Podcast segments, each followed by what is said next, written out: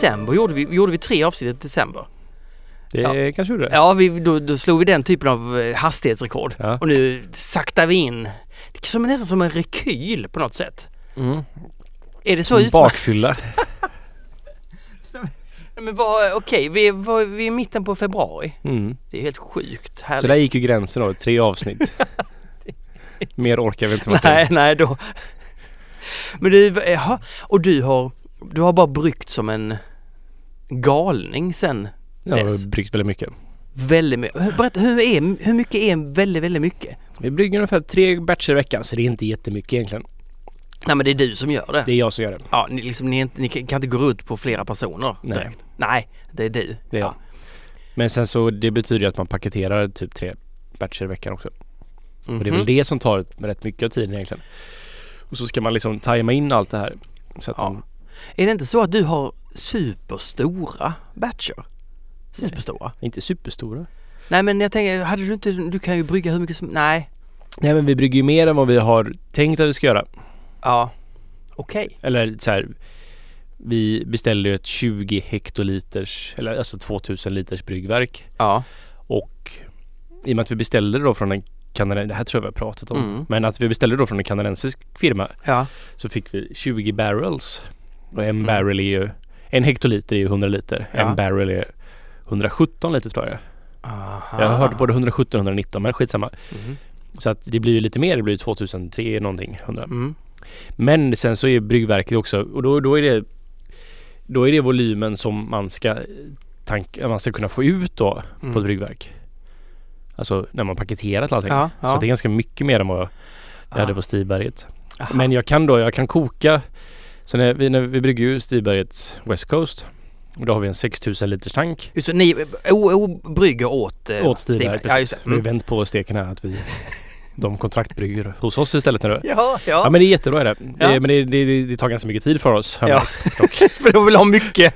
De, vi försöker brygga ungefär varannan vecka. Det blir lite det. Men var tredje vecka så brygger vi Ja. en, en batch då. West Coast. Mhm. Men eh, då kokar jag ju 3300 liter vört.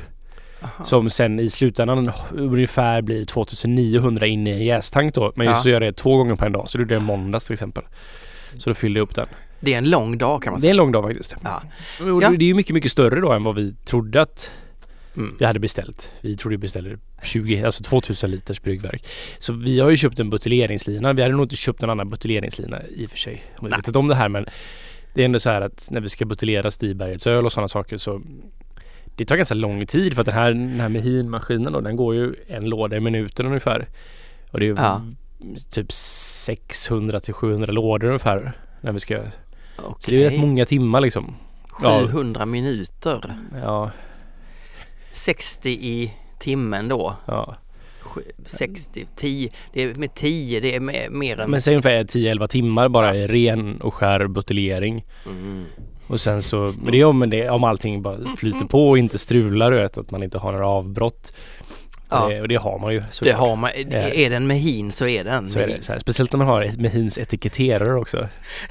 Ja, aj, aj. Alltså etiketteringsdelen. Ja. Aha, har Det, den här, det, här, är- det, här, är- Ja. det här är det konstigaste Martin så här. Men sen Jag började med bryggning, jag var hembryggare så här. Jag kunde ingenting om att vara kommersiell bryggare liksom. Nej. Det var så här ganska enkelt att lära sig allting. Jag tog tag i när jag förstod så här olika typer av skillnader på pumpar och hur de Ja. funkar med så här jag måste prima dem och sådana saker. Men det typ så här trycklära när det kommer till så här gaser, när det kommer till kolsyra och så här. Det var liksom det är ganska enkelt att lära sig. Däremot etikettering är typ det svåraste som finns med bryggning. Det är helt... Alltså det är, det är vidrigt är det. Där, okej. Ja. Etiketter. Men kan du förklara vad det är som är det vidriga med? Ja, alltså det finns det finns många olika papperskombinationer eller plast Jaha. och papperskombinationer tillsammans med klister och så ska man få det att funka och så här. Ska man göra det innan eller efter? Ja, är det om, om flaskan är, är, är våt Ja, eller om den är precis. torr men blir våt? Exakt. Och, så ska typ ett klistret ska liksom inte sitta för hårt, det ska inte löst, det ska liksom Sitter det för hårt så kommer vi så klagar alla hembryggare för att det är svårt att så här ta bort etiketterna. Alltså det, det, är, det, det är det är bland det mest provocerande jag någonsin blivit. Så jag har fått så här riktigt dåliga ratings på Untapped och Ratebeer som är så här helt olåga. De bara skriver saker som är helt fel och det är så här, jag bara ja ja det är okej liksom. Men typ hembryggare som har skrivit in till oss och klagat på att etiketterna sitter för hårt. Kan ni by, snälla byta klistret? Tänk på oss hembryggare.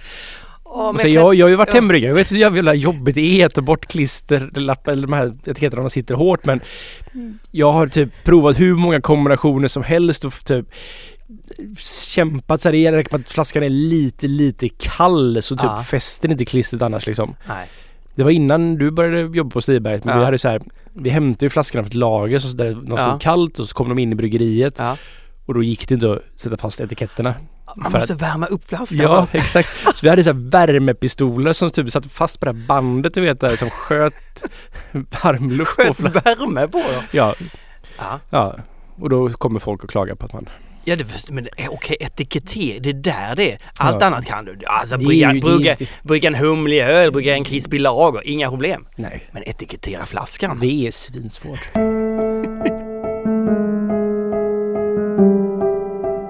Jag, jag tänkte på det här med, med öl. Att eh, själva öl, öldrickandet. Alltså jag bara... Eh, för nu har jag varit ute och... Ute. Jag har varit Mm. på olika ställen och druckit en del öl. Och det har varit gott. Eh, det har varit eh, äckligt också. Du, jag drack... För, alltså, de, de, de bryggare jag eh, kommer i kontakt med lite på Stigbergets Mm. framförallt, kanske bara där. Ja. Och dig då, Mm. med dig. Eh, de säger så här, Dugges, de är så stabila. De är så duktiga, de har som, oh, vilken process, vilken öl, vilken sta- oh, vilken, de är, ja, de gillar det hantverket väldigt, väldigt mycket. De, de jag säger inte Mm. att du gör det, nej.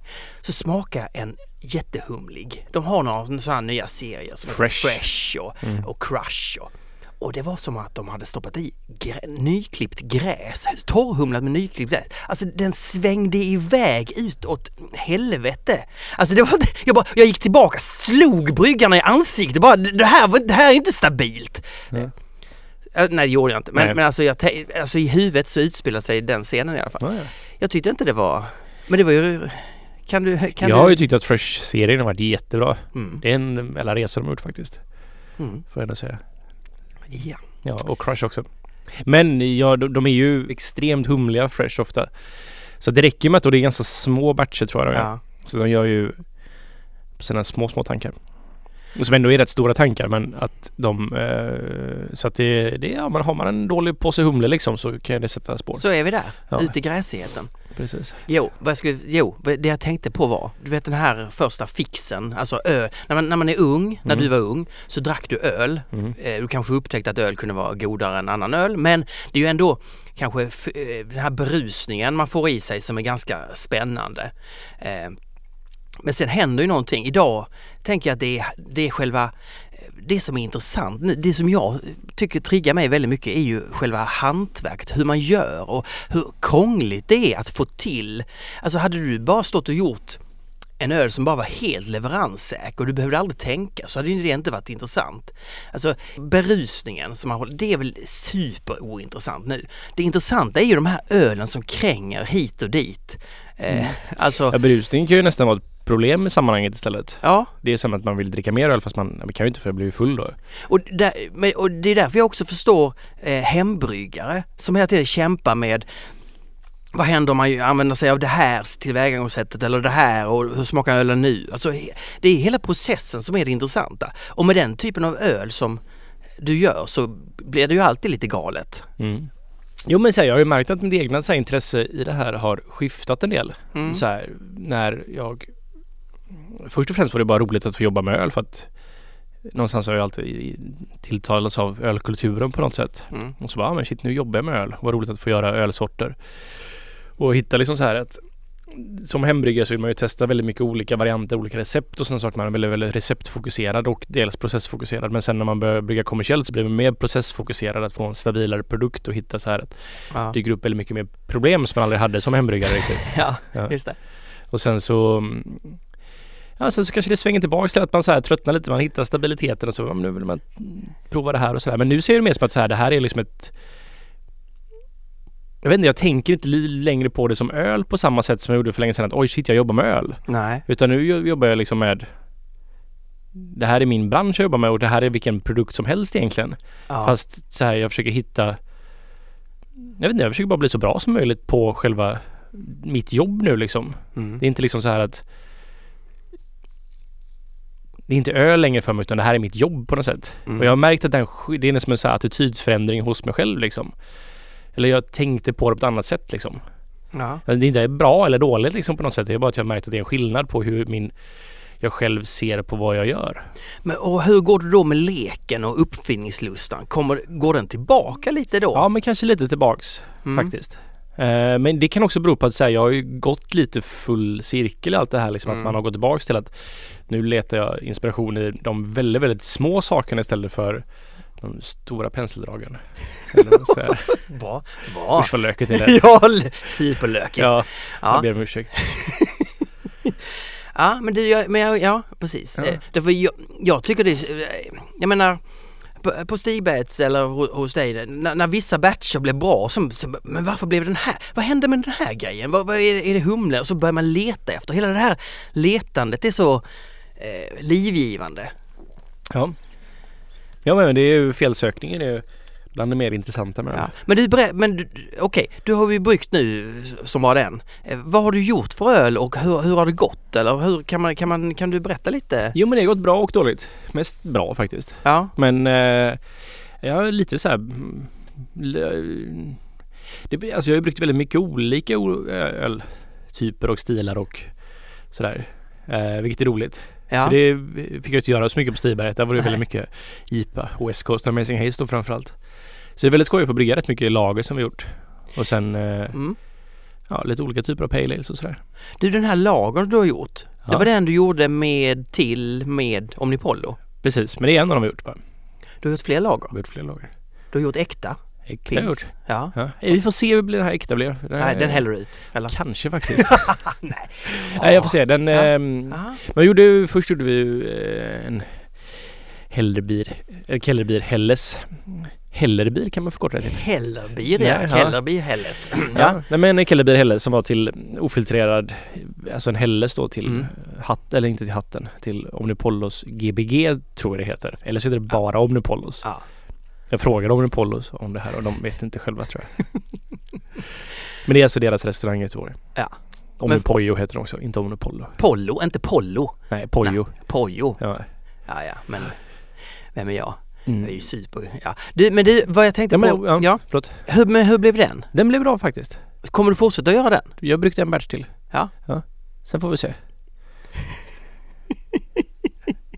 ja, men om folk vill ha den. Det problemet är att den blir ganska dyr eh, ut till, för den går genom mellanhänder liksom. Ja. Så då läggs det på så att eh, jag tyckte att det blev lite dyr. Ja. Men om folk köper den så då fortsätter vi göra den såklart. Ja. Ja. Ja. Men ja. sen, sen mm. så har vi gjort en annan som är vår. Så en Helles då, den här, eller, all, all, jag skulle ju säga all pilsner vi gör är ju i form av Kellerbier i och med att vi inte filtrerar. Mm. Eh, däremot så låter de ligga ganska länge på tank och klarna. Men de Mhm. blir inte superklara liksom. Men de har Nej. fortfarande lite haze i sig. Så jag skulle kalla att alla våra lager är, är Kellerbier på något sätt. Mm. Men eh, sen så gjorde jag en pilsner också. Som heter Pivotpils. Ja. Eller pivot. fy, det Ja. låter jätteäckligt. Ja men det blir ganska gott faktiskt. Men det är så här, det är vår stor starköl faktiskt.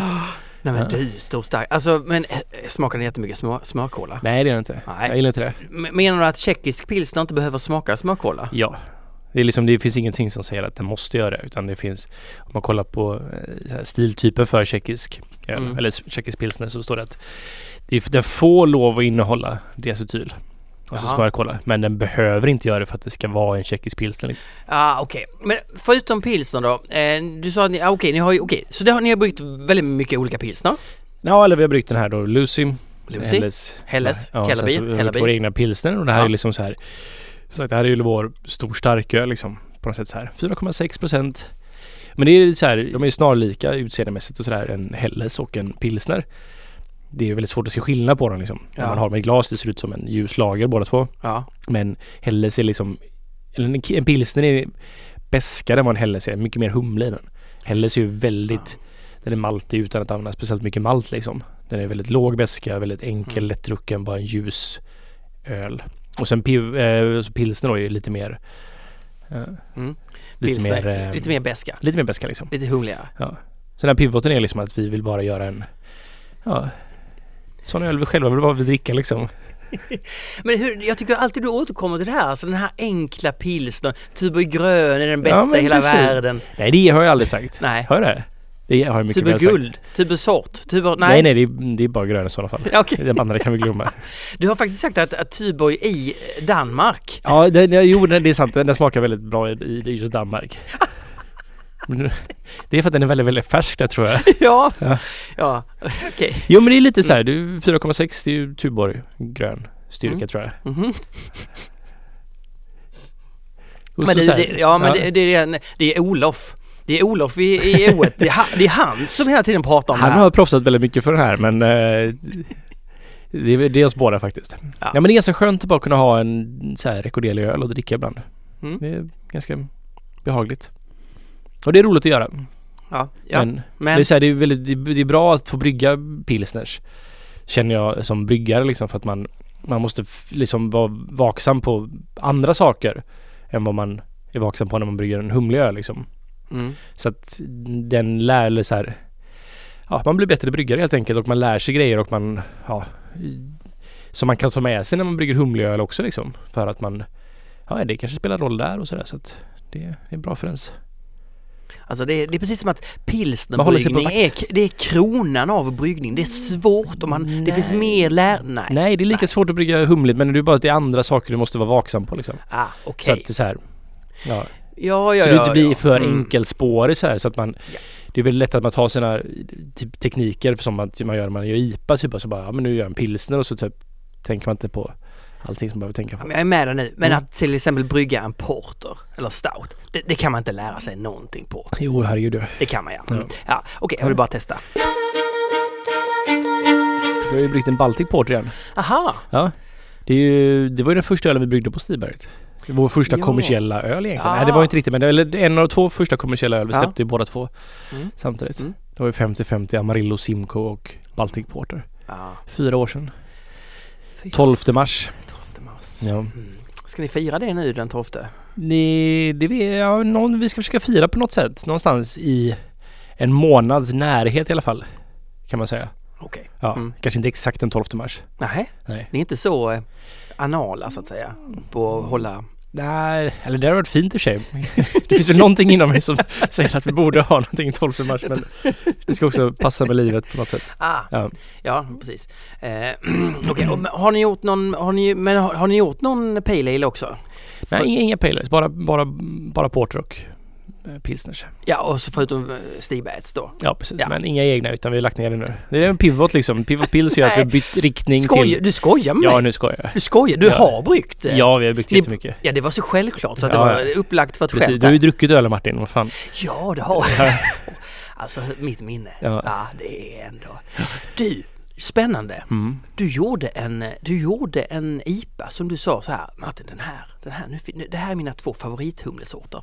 Det Ja. är en, en, Enigma Mm. Enigma. och eh, nej. Nelson! Nelson, precis. Alltså de två humlesorterna, du bara Martin, de här två humlesorterna, det är så magiskt. Mm. Hur blev det då? Det blev jättebra tycker jag. Den har fått ett väldigt så här, mm, ljummet välkomnande på Untapped och Rater, minst sagt. Ja. Norge tycker den, rent ut sagt, av smakar lök bara. Jaha, men, Ja. men eh, det är ju...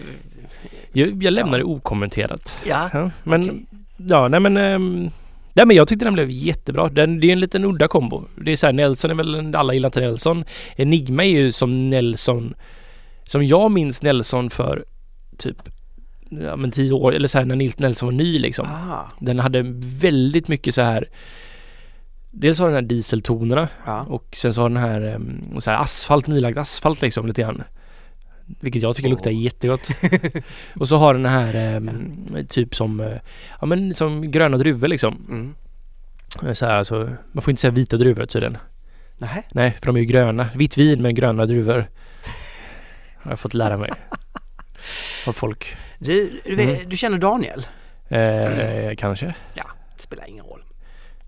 Eh, han är, är, jag tänkte jag kan outa honom lite grann här så behöver jag inte själv. Nej men för jag, jag drack den här och han sa till mig, han var ju så, han, han Ja, Daniel på Stiberget. Ja. Ja, Okej, nu Ja, förstår nu, jag. nu avslöjar vi det. Ja, ja. Sne helt enkelt. Ja.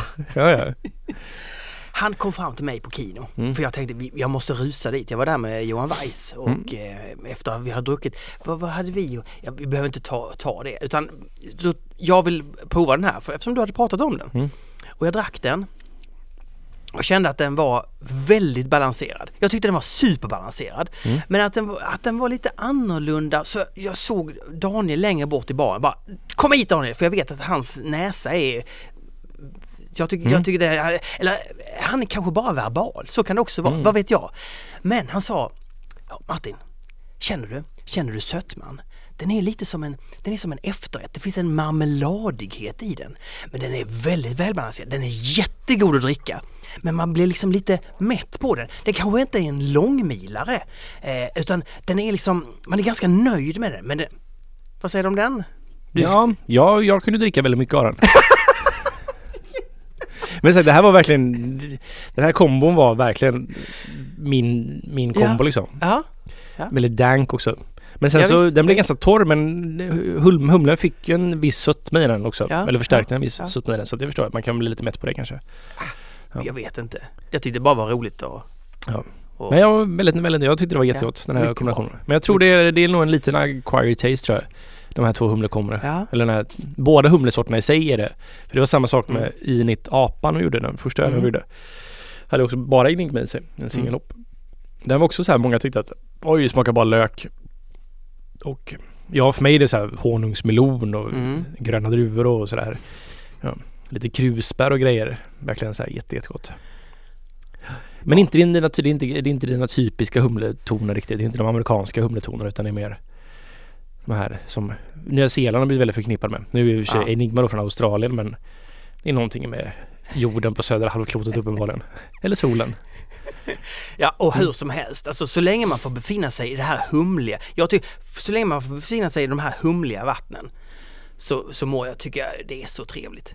Sen tar man, jag, jag var på järnbruket i Floda Mm. med syrran. Då tänkte jag, ja de har Omni, Omnipojo, Jojo. De, eh, de, hade, de har Omnipojo och de, eh, de var goda, de var humliga. Så tänkte jag bara, nej, ge oss något annat. Så jag fick två amerikanska burkipor. Mm. Klassiska ipor. Kommer du ihåg vilka det var? Skickade inte jag en bild till dig där på fyllan? Du skickade en, det gjorde du faktiskt. Ja. Det var en väldigt dålig bild för den var väldigt mörkt. Men jag har för mig det var Victory eh, Hop Devil. Ja. Du skickade bland annat. Just det. Ja. Alltså de var inte goda. Nej, men de är ju gamla på det här laget Martin. Ja, de kanske var gamla och smakar ju bara mall. Inte gör de inte bara, men de var så väldigt maltiga. Ja men det är ju den, det är ju den som, det, humlen dör ju och så finns maltigheten kvar liksom. ja, Det kan ju vara rätt gott kan jag tycka i och för sig. jag vet inte. Ja. Men det här är ju ingen dålig öl Martin på någonstans. Om den här är, även om den är lite gammal så har den är helt okej. Ja.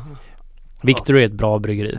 Ja. Inte det bästa men det är ett bra bryggeri. Nej, men det, det här, jag tycker det här med maltig öl alltså. Ja. Jag kan inte komma över det. Jag, jag, jag, jag börjar hat, få ut Jag måste kanske gå en liten skola där på Ja. något sätt. Men det här är ju perfekt. Jag har precis gjort en jättemaltig öl som jag har lagt på flaska. Åh, fy. Ja, Long Boil Barley Wine 2017. Den blev, förra året var jag inte Ja. så nöjd med. Nej, men nu. Men det här, det här tror jag blir bra. Om, om vi, och den kan vi dricka om ett år då eller? Nej men den kan vi dricka. Den, blir, den är ganska, den ska ju släppas senare i år. Den ska Okej. stå på flaska här nu, jag har paketerat den och så. Ja. Så jag ska mogna lite flaska. Vi fick en fråga in till förresten, Ja. på tal om lagring, eh, som var eh, vilken öl kan man lagra? Ska man lagra öl? Hur funkar det? Ja, ja om man- om man känner för det så tycker jag man ska lagra öl. Det är ju Ja. alltid bra att bilda sin egen uppfattning. Man kan ju fråga oss, som man har gjort visserligen. Men det är alltid bra för att faktiskt bilda sin egen uppfattning. Man kan lära sig vad funkar och vad funkar inte. Ja. För att, men generellt sett så någonting med humle i blir inte så bra. Förutom vissa amerikanska barley wines kan Mm. funka Mm. med humle. Har man väldigt låga syreupptagningsnivåer då när man buteljerar en amerikansk barley wine så kan det faktiskt funka. För Mm. det som händer om, om humlen oxiderar för mycket så blir det inte så jävla gött. Men det är väl humle i all, all öl? Jo, jo men mm, typ att den är torrhumlad och sådär. En amerikansk barley wine är ju skillnaden mot en brittisk barley till exempel att en amerikansk har mycket mer humle i sig. Den kan Mm. torrhumlad. Mm. Det bästa exemplet är Bigfoot från Sierra Nevada Mm. som har, ja, jag tror den är torrhumlad i alla fall. Mm. Men den, den, är ju, den, är, den blir jättegod efter några år. Eh, Mm. Kanske lite så här Beskan är kan lite jobbig på ett sätt men även om den bryts ner också. Ja. Men ehm, man ska prova för sig själv fram. Jag, jag har ju gjort detta, provat så här och jag inser Ja. att väldigt mycket av ölen jag lagrar blev ju typ inte bättre än vad den var färsk liksom. Okej. Det här gällde jättemånga Mm. alltså Imperial Stouts och liknande också. Jaha. Eller det här är för min egna smak. Att jag bara så här. Nej, det var ju godare när jag drack den färsk liksom. Ja. Sen finns det vissa, typ Carnegie Porter ett sånt jätteundantag. Den upp till sex år så funkar den jättebra tycker jag lagra.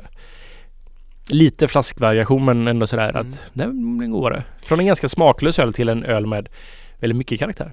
Ja. Vinös och sådär. Men alltså att lagra en lager till exempel, det kan man, det är aldrig någon mening med. Jo men det kan man göra. Va? Typ såhär en bock kan man lagra och sådär. Bock. Ja men det, jag bara Ja. fortsätter. Jag, Ja. vår eh, tyska ingenjör som var här och installerade bryggverket för oss. Vi fick ett jätteblött paket i veckan. Jaha. Som verkligen bara såhär, det rann om den. eh, De bara ursäkta det stod längst ner, Postnord liksom. Ja. Det stod längst ner på under ett väldigt stort paket så att eh, någonting har gått sönder i det. Jag bara, Eh, ja det har du gjort. Och de bara, ja.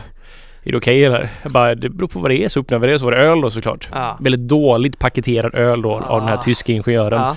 Faktiskt, får jag ändå säga. Men eh, det var, han hade då skickat, och det här minns jag att han lovat att han skulle göra. Jaha. Att han skulle skicka lite av sina favoritbocköl. Och en eh, pilsner. Ja. Så eh, vi kan ju testa den här. Bock är ju bland det maltigaste som finns liksom. Fy. Dubbelbock då. Ja, Mm. gärna. De här som alltid slutar på ator-ölen. Ja. Kreator. Installator. Tur. Nej, ja men jag vet inte, de lägger till ator på all, alla. Jaha, när den är en, en dubbelbock så lägger de till det. en bock. Alltså Ja. vadå bo- Vad är, har vi, vad är Jag vet bock? inte var namnet kommer ifrån.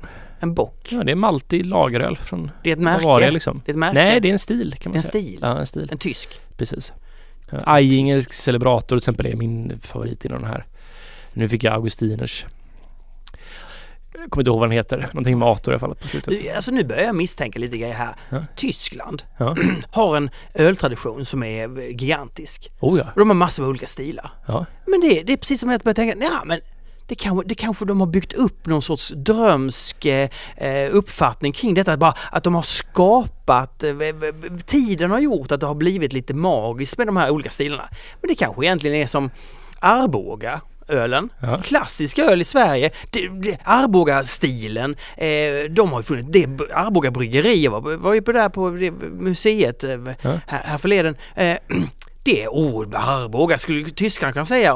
Alltså det kanske ligger på den nivån. Nej, alla svenska bryggerier har ju försökt göra bavarisk öl kan man ju i stort sett säga. Ah, okay. Det är där de har hittat så här importerad bryggmästare och så här. från. Mm. Så du säger nej, så är det inte. Nej, så är det inte. Den, är, den är bra i Tyskland. Den är bra och det, man får tänka på att Tyskland har en jätterik ölkultur, speciellt då i Bavaria. De har ju mer alltså mikrobryggerier per capita än stort sett något annat. Mm. Om man skulle se Bavaria som ett land då liksom, så var Mm. det så här. Nu har ju säkert hälften försvunnit på typ 20 år tragiskt nog. Mm. Nu tog jag siffror ur mitt arsle liksom men det har skett en jättenedgång liksom.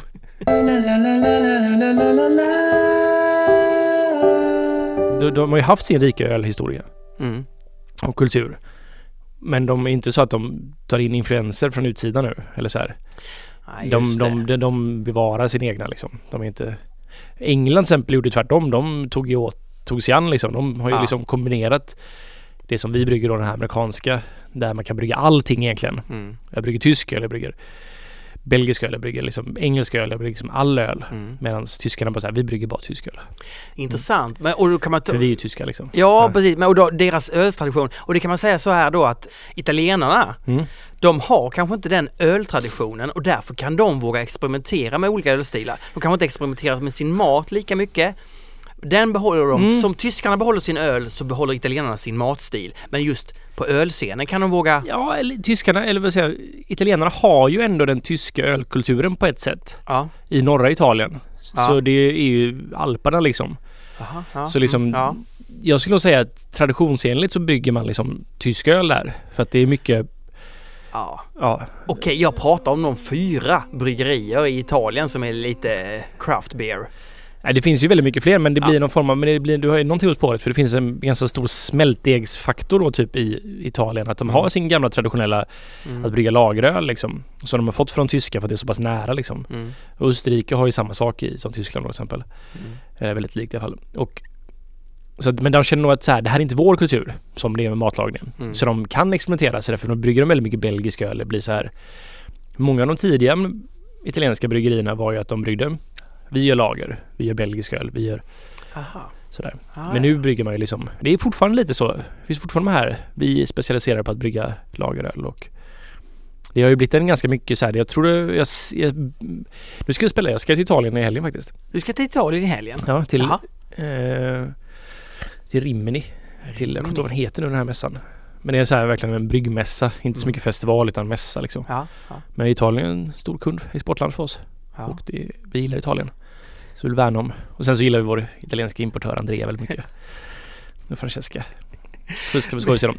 Nej men, Ja. ja. men jag börjar med att se någon form av så här kontrakultur i Italien. När det kommer till Ja. öl. Att så här att typ nu, nu jävlar är det pilsner som gäller. Jaha, Väldigt tydligt faktiskt. oj. Det är väl inte så här helt uttalat än men det är verkligen som att så här eh, Vissa bryggerier är så här, vi gör bara pilsner. Där ser man. Ja. Ja, Mm. eh, Men du, ja, Ja. jag vet inte, det här var ett långt spår. Men den här är långt. tyska ingenjören så, ja. ja, Men vi, så vi kan ju testa den här bockölen faktiskt man skickade. ja gärna. Ja. För det var väldigt snällt av honom att skicka den och det är väldigt gött. Du lagrar den en månad och sen så ses vi igen. Men så här, men lagring är så Barley wines behöver lagras. Speciellt klassiska engelska barley wines. De är väl som jag säger, de måste i stort sett lagras. Den är så dålig när man har bryggt den så att det är bara hur ska vi få det här att bli bra? Vi lagrar den. Ja, den måste så här. Och sen så kan man då, om man lagrar den själv sen, det är ju framförallt det som man kan ju som bryggare välja själv att så här, nej det här är för tidigt att släppa men man släpper ju ofta någonting att nu är det okej att dricka i alla fall liksom. Nu ska, Ja. Kanske inte i sin prime egentligen men typ att Nej. eh, den är okej att dricka. Mm. Men Mm. för man kanske ser det som att om två månader när den börjat nå ut till de flesta kunderna då kanske den är som bäst. Ah. Men ehm, Mm. ja, det är väl enda öl. Men sen så det finns otippade öl här och där som funkar att lagra liksom. Ja. Belgisk öl funkar. Alltså lambiköl kan ju funka väldigt bra att lagra. Mm. Mm. Men också väldigt goda färska. Så man får avgöra liksom, är det så här, är det värt det? Det är väldigt roligt att lagra. Men man kan få vara beredd på att bli besviken. Det är inte som med vin på samma sätt tror jag. Utan att kunna speciellt mycket om vin. Nej, det precis, men det kan vi väl gissa lite kring. Ja. Eh, ja nej precis. Jag tänker det, för man, nej, man pratar ju väldigt lite. Man, det är ju inte, det är ju inte som när det gäller vin, då är ju lagren en del av eh, vinpratet. Ja. Men det var det för mig också när jag var yngre och så här blev intresserad av öl. Så var det väldigt många som sa ah, det här måste du lagra och så här folk som Jaha. jag litade på då som så här. Och, lagringsgrejen var en stor del av intresset verkar det som. Jaså? Ja, men då var det inte, IPA var inte en grej då ens. Då var det så här, ingen drack IPA. Det var liksom, ingen hade hört talas om att det är väl så här som engelsmännen dricker liksom. Nej, inte riktigt men eh, ja. En IPA ska man ju inte lagra i alla fall. Nej, Det kan man i alla fall säga. det kan, så, så mycket kan man Ja. säga. Det är bra. Du, Ja. helt, vi, vi frågar ju inte om det. Men vi fick lite öl till eh, ölpölen. Ja, just det. Ja, Jag tänkte bara, det här kastar vi. Vi har inte sagt att vi ska prova öl. Nej. Nej, Men jag är, är en av de här en promenadporterklon. du vet, nej, nej. Vi fick tre öl. Ja. En var sönder, dåligt paketerad. Aj, aj, aj. Ja, ja, men det... Vad var det för öl då? Ja, nej, men det var... Det var okej, jag, jag hämtar... Jag, jag, du, jag tar in lite papper. Alltså det här är väldigt... Jag, jag, jag kan uppskatta det här. Det tar kanske lite... Eh, det här är från Ma- Martin Persson. Mm. My Dog Morris Brewery. Oj. Och eh, det är en eh, ettan och trean, alltså Hoppy Hockey Pale Ale och Morris den chokladige. Okej. Sen har jag fått hela scheman. Om vi börjar med, vi får ju börja med Hoppy, Hoppy Hockey Pale Ale. Ja, okej. ja. Eh, så kolla här, hur mycket ingredienser kan man ha? Jag tar en bild på det här. Det här lägger jag upp med en gång. Alltså titta på humlesorterna. hur mycket, alltså Amarillo. Jag gillar att han har 23,7 liter Karlstad Sörmon i vattnet då alltså, vattenprofilen. Men det ser väldigt roligt ut. Det gillar jag. det jag. Men det vad konstigt här. Han har ju Amarillo där, boil. Jaha, han har skrivit Ja, ja. upp hur han har Det här, det här är alla gånger du är i så det är därför det blir så mycket Martin. Ja, Det här ser det helt rimligt ut. Eh, PO2-stabiliseraren också. Är det, du menar att det är seriöst? Ja, alltså den är, många anser att den är en någon form av bluff liksom. Säger det ja. För P- 5,2 är det PO man vill ha i mäsken liksom. När jag siktar på, då har man ju då till exempel kalciumklorid, kalciumsulfat och sådana saker. Ja. Epsonsalt har den där, det är ju magnesiumsalt eller magnesium, magnesiumsulfat. ja. Eh, och det har man ju för att nå då 5,2 oftast. Eller så här för att också få den vattenprofilen man vill ha. Ja. Men eh, jag vet inte, men jag, jag, jag har aldrig använt det själv men jag vet att bara många anser att det är att den så här, det kostar bara massa pengar. Aha. Ja.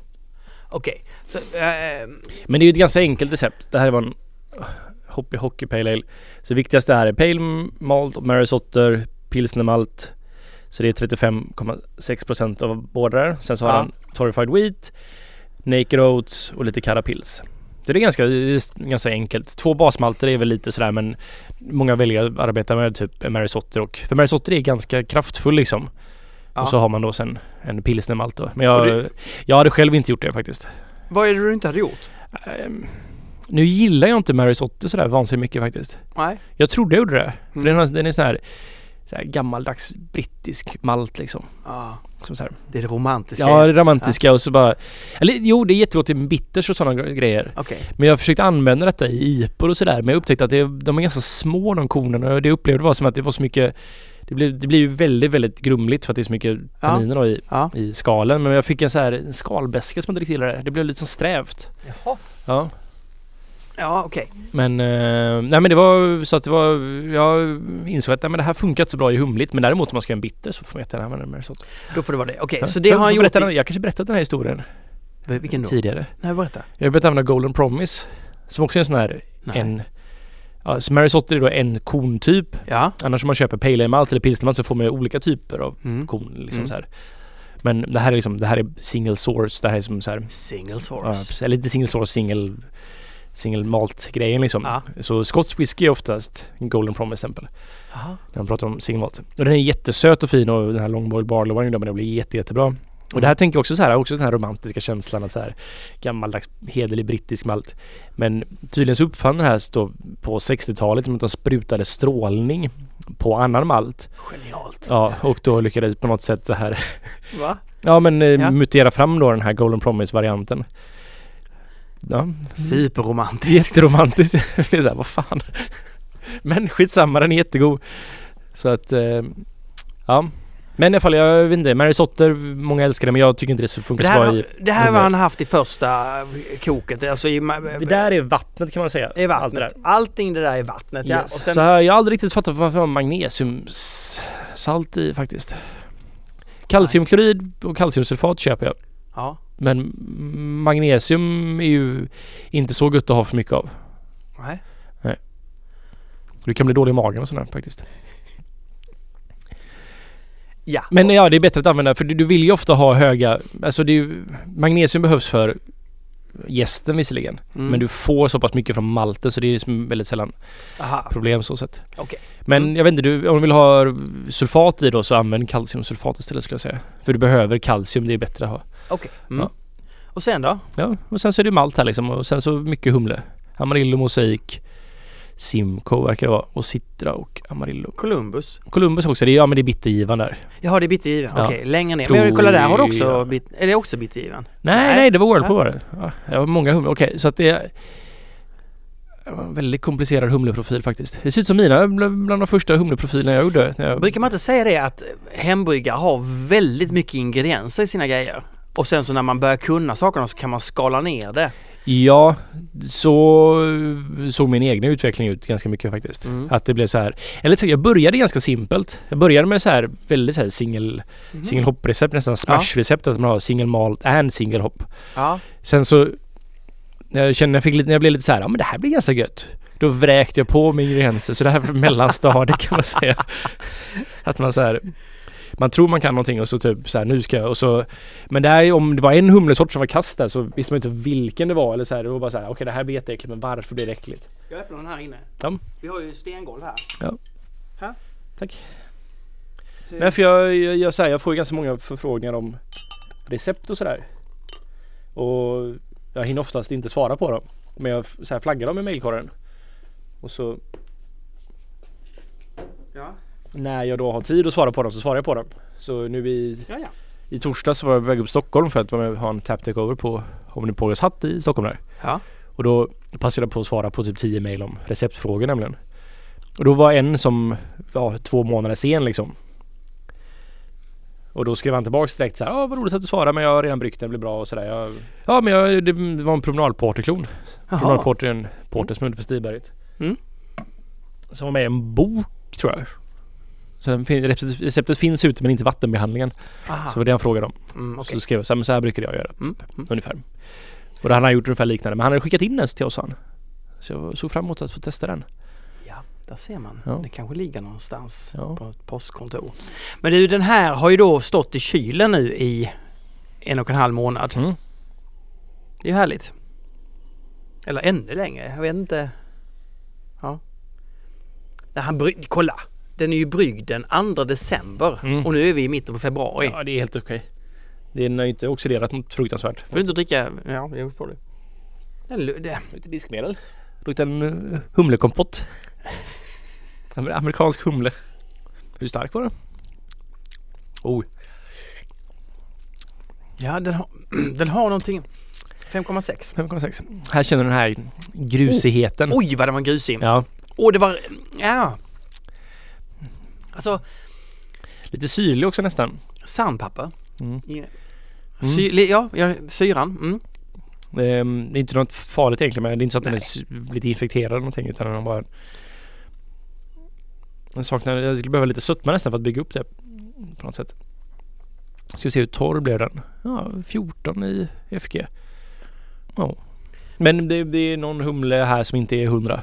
Det är en humle som inte är Ja, hundra. det skulle jag säga framförallt. Ja. Eller en, det är nog kanske Det doftar ändå helt, det, det doftar ju verkligen generisk amerikansk humle på något sätt. Det är Ja. en sån verkligen humlekompott det här. ja. ja. Doften är ju Men det är helt... lite så här, det är lite, inte svettigt men nästan så här lite disktrasaktigt så här. Det finns ju den här Mm. liten sura touchen en disktrasa kan ha. Återigen, håll, håll koll på humlen helt enkelt. Och jag skrev det här i en, det finns något hembryggarforum på Mm. eh, Facebook. Och då Mm. var det någon som teoriserade om det här med att eh, hembryggare får den sämsta humlen. Det tror jag finns en viss sanning i det. Ja. Eh, för att de paketeras om. Jag tror inte ompaketeringen är det stora problemet utan jag tror det handlar om att ja, de kanske får det som har ratats av andra liksom. Mm. Och det kan jag ju själv uppleva som bryggare att så här, jag är inte den största kunden av humle. Jag kan själv få så här humle som inte är helt hundra liksom. Mm. Och hembryggare nog är väl ganska långt ner på den skalan. Och att, men då var det så här att jag, det enda jag har lärt mig av det är att hålla mig borta från vissa tillverkare. Ja. Så att för de är sämre än andra liksom. Och så skrev jag i den här tråden att man skulle hålla- sig borta från en tillverkare. Som tyvärr då är det som en väldigt stor grossist i Sverige en, endast, eller nästan en, enbart handlar med. Och då blir det väldigt svårt. Man vet ju inte det som hembryggare heller Nej. att den här ska man inte. Men det är sånt man får lära sig själv att och nu började det för inte så länge sedan så fanns det ju bara den man Mm. kunde köpa från egentligen. Men nu börjar det dyka upp andra och Humle är inte bara humle utan man får verkligen typ tänka på att bara för att det står ett namn så behöver det inte ens vara den sorten i. Det kan vara en kombination av andra och sådär. Det är inte helt ovanligt. Men också just att man ska lita på sina egna smaklökar och se vad som är. Nu gick Martin iväg här. Jag är helt själv i studion. Obehagligt.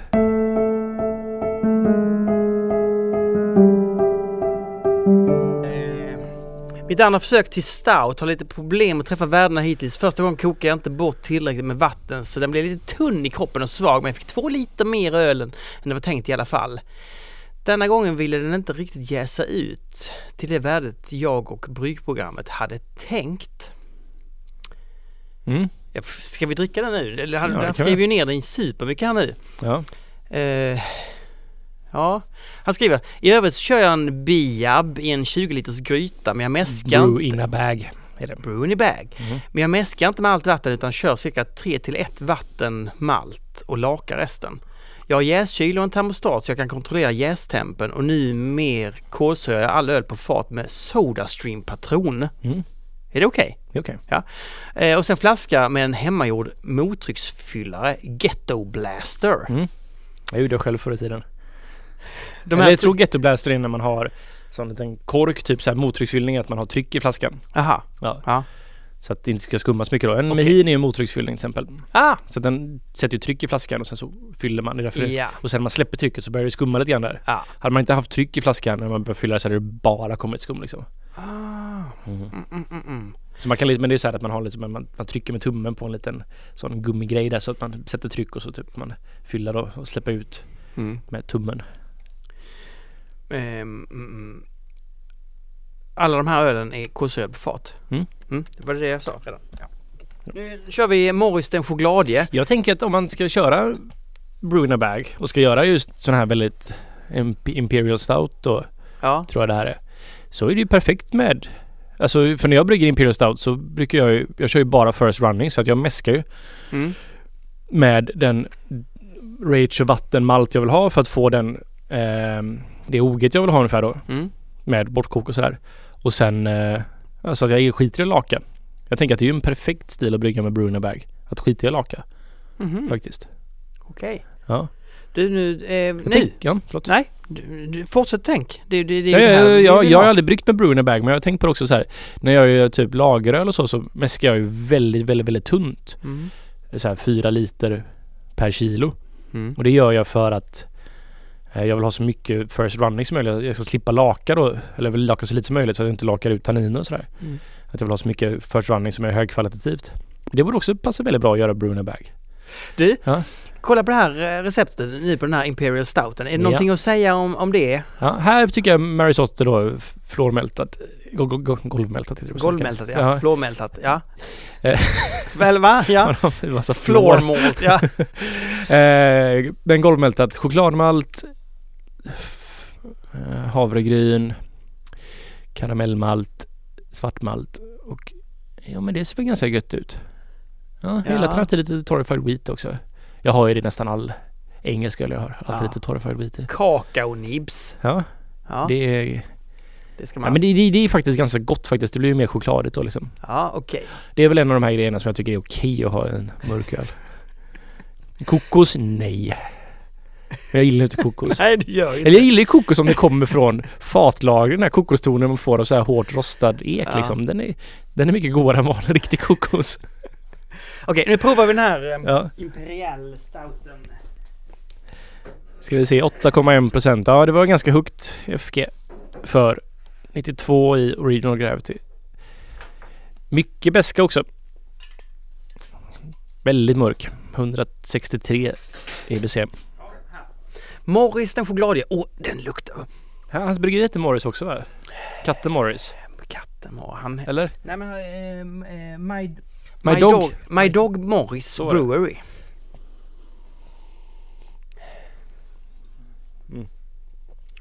Vet du hur det går Martin? Jag lagade min tand igår. Du lagade tanden Jag igår? ju eh, Ja, ja, plasttänder. ja, ja, ja. Och i någon natt här så bet jag av min plasttand. Ja. Jag hade väl en mardröm eller liknande. Så jag har gått i tre dagar utan framtand. Fast jag har haft den tur så jag kan stoppa tillbaka den. Men så om man pratar med folk så flög den ur ibland. Det är jättepinsamt. Stod och beställde mat på sig Evas lunchkrog som är där vi har. ja. Jag tänkte inte på det. Som jag hade mina, så här, jag kom dit jag jättestressad igår när jag bryggde öl. Så här, jag har väldigt kort tid på mig att så här, hinna sticka iväg och köpa mat.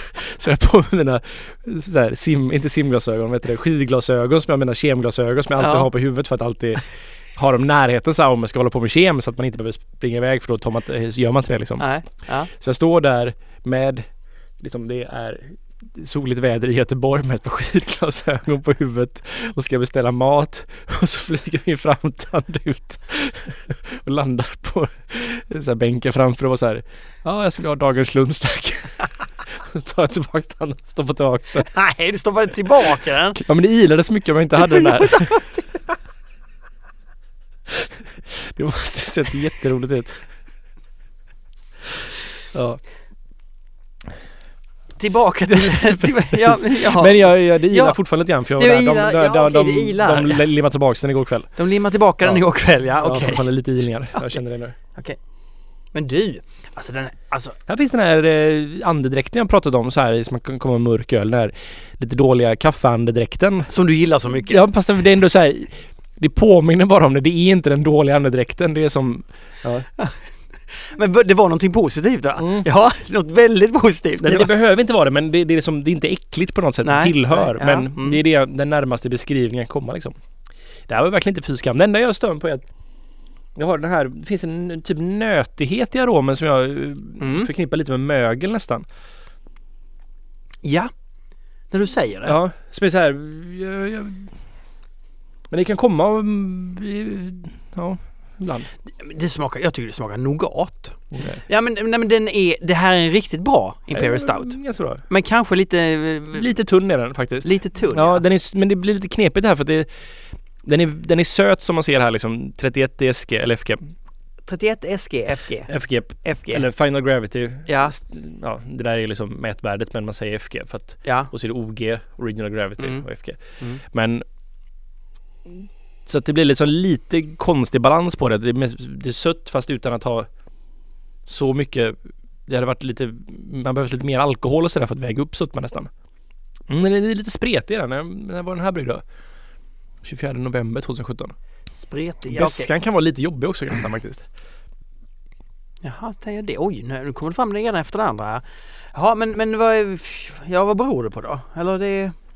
Jag vet inte, jag tror han hade behövt ha Jag tror han hade behövt ha mer alkohol egentligen. Faktiskt. Om man ska vara helt ärlig. Det är, det är inte, något, det är inte fy skam det här på något sätt. Men Jag tror han ska göra så här istället. I, om man ska brygga den här igen. Ja. Räkna med att få riktigt dåligt utbyte. Det är en, det är en, så här, det är en superdyr öl att göra det här liksom. Så ja. att mäska två gånger med brew in a bag. Oh. och samla upp till ett kok istället. Istället för att la- skit i laka. Det som tänk så här, det, är ju, det finns om man, om man googlar det här finns det så här Braukaiser, en av de bästa online-resurserna för öl faktiskt överhuvudtaget.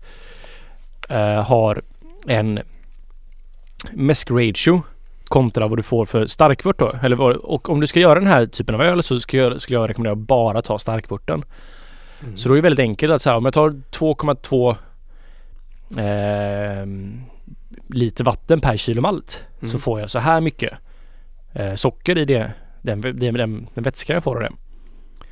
Och så då kan man räkna ut så här, man kan bara ta liksom minus malten så vet man hur mycket vätska man får. Det är ganska enkelt att räkna ut liksom. Mm. Och ehm, jag skulle koka, jag skulle samlat upp då, göra flera mäskar och samla upp till en tjock sörja. Eller en tjock vört liksom. Och kokat det. det men du, du, det kommer gå åt väldigt mycket malt liksom. Mm. Men du får en bra öl. Ja, Ja. bra tips. Yes. Okej. Och jag hade nog struntat i Epsonsaltet den här, alltså magnesiumsaltet. Jag fattar inte riktigt varför han har det. Kalciumklorid och eh, kalk. Eller eh, ja, alltså kalciumkarbonat. Jättebra i. Skit i Alltså varför har man i PO2-stabiliseraren i det här? Här vill jag ha högre PO hellre. Den, är ju, den, den går ju emot kalket tror jag, vad den har i sig. Ja. Är, han har slängt i massa grejer som inte riktigt är genomtänkta tror jag. I vattenbehandlingen framförallt. Ja, men jag tror han ska skita i mörk öl så kan han skita i PO 5,2 stabiliseraren. Det funkar nog bättre i ljus öl tror jag. Satsa på kalciumkarbonat och kalciumklorid här istället. Och strunta i magnesiumsulfatet. Men annars så, det här ser ut som en... eh, Jag vet inte. Hade den varit torrhumla så hade jag gissat på en getiklon liksom nästan. Ah. Från Great Divide. Mm. Ja, utan kakao nibs då också. De har ju garanterat gjort någon variant på Yeti som har kakao nibs i sig. Såklart, såklart. Ja, vi Jaha. behöver sticka nu Martin va? Nu ska vi sticka Ja. eh, och nästa gång ska vi, ska vi prata om vatten då. Ja men det gör vi. Ska vi, åh, alltså, det var någon som sa till mig, fy fan vad tråkigt, prata vatten. Men jag tänker att vi kan nog göra det superintressant. Alltså jag tänker det, att vi kan det. Det tror jag. Att Den personen har ju bara fel. Mm. Vatten är ja, det viktigaste i livet. Ja. Det är det mest fantastiska ämne, Ja. föreningar av molekyler som Kan finns. vi landa alla, alla våra, allt vårt prat i, alltså och förhålla oss lite grann till livet? Vad som är viktigt och inte viktigt. Mm, Eh, eller? det kan vi väl göra. Det, ja. Ett, ett tag nu, nu när jag jobbar då på Stigbäds Mm. n- någon dag i veckan så här. Så tänkte jag så här, ja men jag, snart kommer jag att och brygga en, en öl. Mm. Men jag känner att det är ganska långt borta Ja, alltså. det hoppas jag verkligen. Ursäkta. Okej. Ja, g- eh, eh, glöm nu inte att gå med i Ölfrämjandet. Varför är det man ska gå med nu för Ölfrämjandet? Eh, för att det är en bra sak att vara med i. Det är inte bara för att få maltesen och läsa. Det är, en, det, är en, det är en bonus man får kan man säga. Det är en väldigt bra bonus. ja. Ja. Utan det gör man för att de, de, de står på öldrickarens sida i, för det finns ju en politisk debatt som försiggår hela tiden om ölets, vad- eller alkoholens existensberättigande och sådär och framförallt ölen då så är de på ölets sida och försvarar öldrickandet i sammanhang som vi inte vet om att det ens finns. Aha. Ja. Ja, då så. Ja. ja, ses vi om en stund då eller? Nej, en månad. Två månader. Nej, nu, vi ska ju försöka hålla en gång i månaden. Så vet inte, nu, vi, vi ska inte göra en burst igen för att uppenbarligen blev vi helt matta av det. Ja, ja. Usch. Ja. Ingen burst. Eh, Och tack så hemskt mycket Ina för att du klipper det här till perfektion.